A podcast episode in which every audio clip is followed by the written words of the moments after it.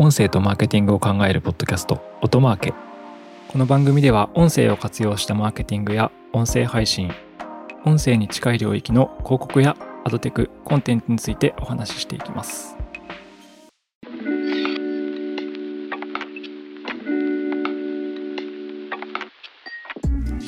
こんにちは、音なるの八木大輔です。今回は Apple Podcast で音声の文字起こしが始まるという話についてお話していきたいと思います。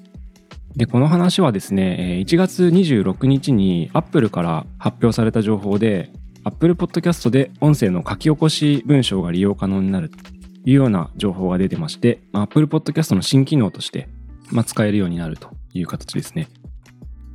で、私もこれですね、1月26日に Apple からメールが来てまして、で、それで通達されたので、おそらく Apple でポッドキャスト配信している方には、みんなこのお知らせ連絡が届いているはずです。で、まあ、それ一体どういう感じになるのかっていう話を、まあ、できるだけわかりやすく全体像でお話ししていければと思います。はい。で、まず概要です。概要は、えーこの春 Apple Podcast で書き起こし文章が利用可能になります。誰でも簡単にポッドキャストを探したり、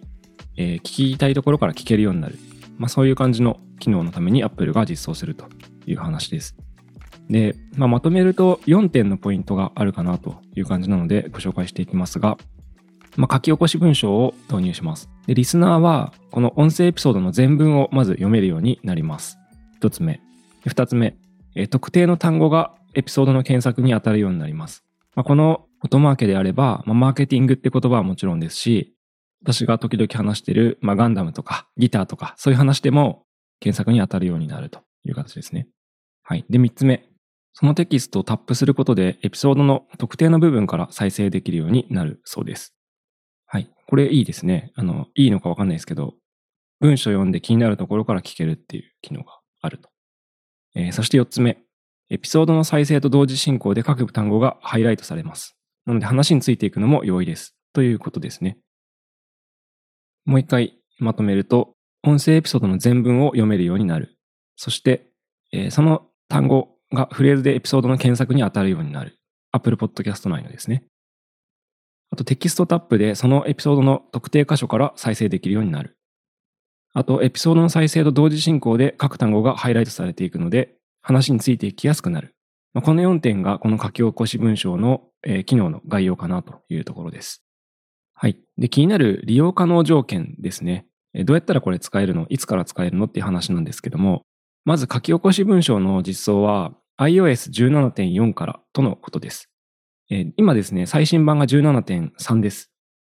で、この17.4いつなのかなっていう話があるんですけど、今私これ収録日が1月28日です。で、この1月28日時点だと、ベータ版が公開された状態ですね。ちなみに私たちにメールが届いていた1月26日に iOS17.4 のそのベータ版が公開されたような状態です。で、あの、タイミングなんですけど、この Apple の文章に一番冒頭によく見ると、この春って書いてあるんで、まあ、春先かなっていう感じがしています。あとその利用可能条件は、まあ、実はですね、言語がまだ絞られていて、英語、フランス語、ドイツ語、スペイン語に対応しており、って書いてありますね。既存のエピソードにも今後対応していく予定。えー書き起こし文章は170を超える国と地域で利用可能です。まあ、なので言語をこの後増やしていくって感じだと思います。メインは英語、フランス語、ドイツ語、スペイン語で4カ国語がまず始まるっていう形のようです。で始まる時期や、まあ、仕様はそんな感じなんですけど、まあ、具体的にはどうすればいいのかっていうところですね。あの、Apple Podcast Connect の設定が、ま、追加されるようで、まあ、管理画面ですね。Apple が提供している管理画面があります。で、これの中で設定を変えられるようです。えー具体的には2つの設定を選ぶことができると書かれています。えーそれは Apple が自動で書き起こしをするという設定、もしくは自分たちで書き起こした文章を設定、登録するというような仕様ですね。はい。で、この2択を選べるという感じです。ちなみに書き起こした文章は Apple Podcast Connect でダウンロードできるそうです。Apple が書き起こしてくれた文章を Apple Podcast Connect で文章として活用することもできるそうです。はい。これいいですね。で、あと、その自分たちで書き起こした文章を設定する場合は、まあ RSS フィードで新しいファイルを連携させて変更したものを送ることもできるというふうに書かれています。でちなみにこれに対応したホスティングプロバイダー、ポッドキャストの CMS ですね、配信システムがあるということで、これももう実は発表されてまして、まあ、具体的には、まあ、オムニスタジオ、リブシン、ブラブリー、ポットビーン、トランジスタ、カストス、ファーストリー、バズスプラウト、シンプルキャストなどなど、今代表的なところを挙げたんですけども、これらのポッドキャスト CMS 配信システムだと文字起こしを CMS から送り込むことができるという形ですね。これ Apple が発表しています、公式で。で私が面白いなって思ったのは、あの、Apple の競合にあたる Amazon Music と、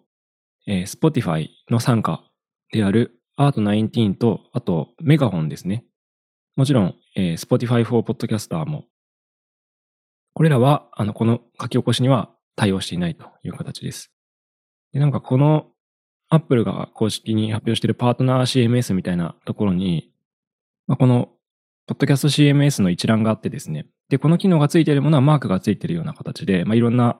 ポッドキャスト CMS、ホスティングサービスが並んでるんですけども、面白かったのは Spotify の参加の2サービスですね。Spotify for Podcasters、旧アンカーとエメガホンに関しては記述すらないっていうね。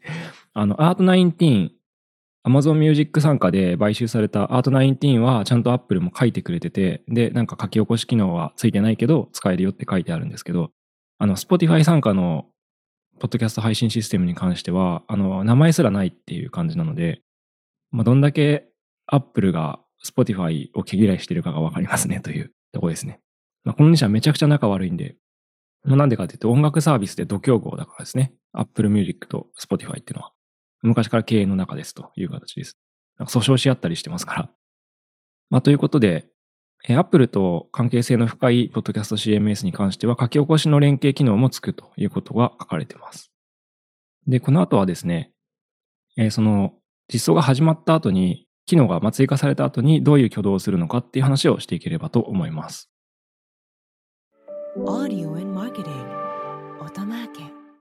はい。で書き起こしが対応された後の、まあ、挙動とか、もうちょっと詳しいですね、条件みたいなところですね。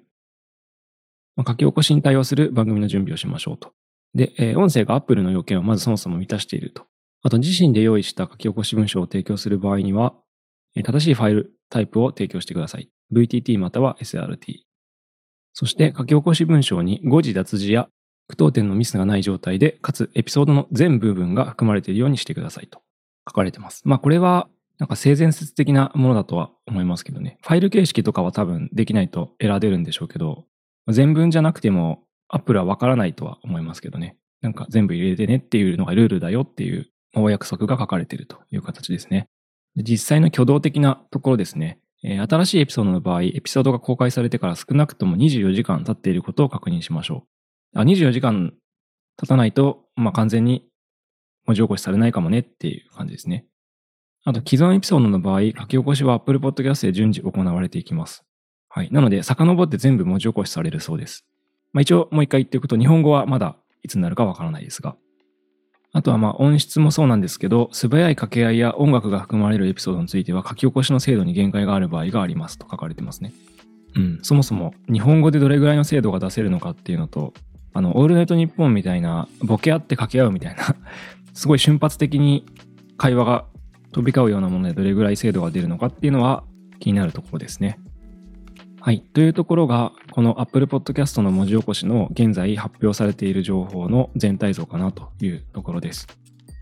まあ、結構、冒頭にも言ってましたけど、Apple は2つのポイントがあると。まあ、1つは聞きやすくすることですね。聞きながら何の話してるのかっていうのが全体像が見えるようにすることと、あとは探しやすくすることっていうのもあるんだなって思いましたね。あの、検索に当たるようにするためにっていうとこだったので、ポッドキャストを配信する人にとっては、まあ、非常にポジティブな仕様なんじゃないかなというふうに思いました。しかも、文字起こしされたものをダウンロードして二次利用できるっていうようなことも書かれてますので、まあいいですね。Apple はプラットフォーマーとしてその音声コンテンツを文字起こししたものをコンテンツ独占する気がないよとえちゃんとこれは配信者のものだよということを示しているような動きかなと思ったので。で、なんかこれをやると Spotify とか Amazon Music も追従してきそうなので、まあ、どんどんやってほしいですね。はい。ということで、Apple Podcast の文字起こしについてお話ししました。また続報があればご紹介できればと思います。今回は以上です。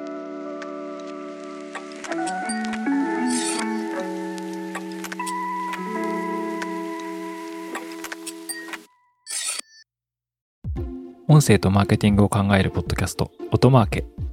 Apple Podcast や Spotify など、ポッドキャストのプラットフォームのフォローボタンを押して、ぜひ購読をしてみてください。定期的に有益な情報をお伝えできると思います。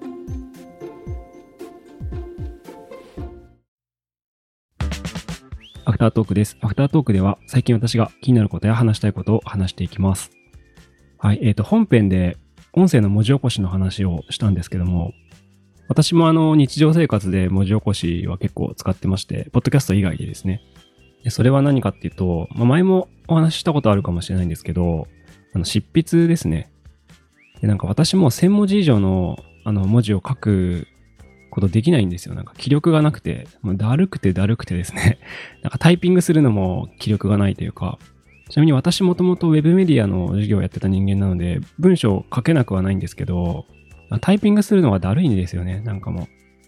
あとなんか文字を見返したりとか、構成とか遂行するのが、まあそれはいいんですけどね。ゼロから文字書くのが本当にしんどくて、で長文などなおさらですね。ここで登場するのが音声入力です。はい。私2020年にあのインプレスからですね、あの一番優しい音声配信の教本っていう、一朝シリーズっていう書籍を出させていただいてるんですけど、正式名称は、一番優しい音声配信ビジネスの教本、人気講師が教える新しいメディアの基礎っていう本ですね。一番優しい教本シリーズっていう、結構、あの、見たことある方いるんじゃないかなと思うんですけど、リスティングとかですね、いろんな書籍シリーズがあって、で、この書籍を2020年に書いてるんですが、この時も私、まともにタイピングしてなくて、ずっとですね、音声入力で書いてました。で、具体的には、あの、Google ドキュメントですね。Google ドキュメントってコマンド S だったかな？ボタンを押すとショートカットキーであの音声認識が起動するんですよ。で、私はなんか1小節1小節ですね。だいたい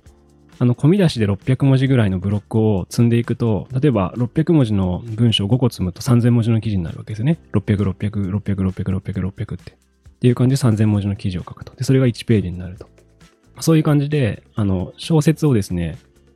600文字ずつ喋っていくっていうことをやって、あの、記事を書きました。なので、えー、私がお勧めする音声入力の、使い方は、普通に執筆活動ですね。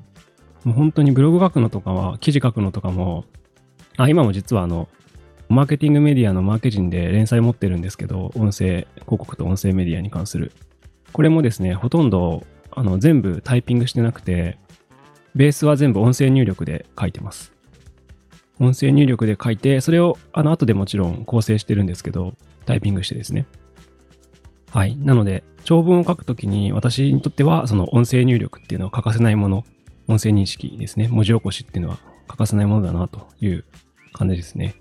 なんか難しそうに見えるんですけど、多分こう、ポッドキャスト聞いてる人とかって、音声配信とか喋ったりするのも関心あるというか、苦手じゃない気もするので、あの、ぜひやってみてください。長文結構書けます。その文章を書くの、わかりやすい文章を書くのは難しいとか、文章にまとめていくのは時間がかかってしまうけれども、喋ることができるっていう場合、喋った方が早いので、これで、え、文章を作るのはいいんじゃないかと思っています。はい。一点だけ難点があるとすると、あの、うるさいってことですね。周りがマジでうるさい。あと、オフィスとか、あの、周りに人がいる環境だとできないのが弱点ですね。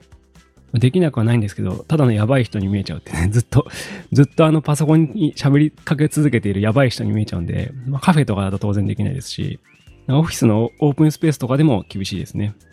なんで、個室とかでパソコンと向き合ってやるんだったらできるかなという感じです。僕もいつもこもっていつもやってますね。はい。という感じで、あの、文字認識をですね、すぐ仕事に使いたい方で、もし文章を書く方がいたら、音声入力でのライティングというのをぜひ試してみてもらいたいなと思います。Google ドキュメントを開いてですね、あの音声入力をオンにするとすぐ使えますので、はい、試してみてください。はい、本編が音声入力の話だったので、えー、音声入力によるライティングの勧めということでお話ししました。過去にも話したことあるテーマかもしれないのですが、非常に有益な、なんでしょうね、ライフハック的な tips なので、ぜひ。ということで、アフタートークは以上です。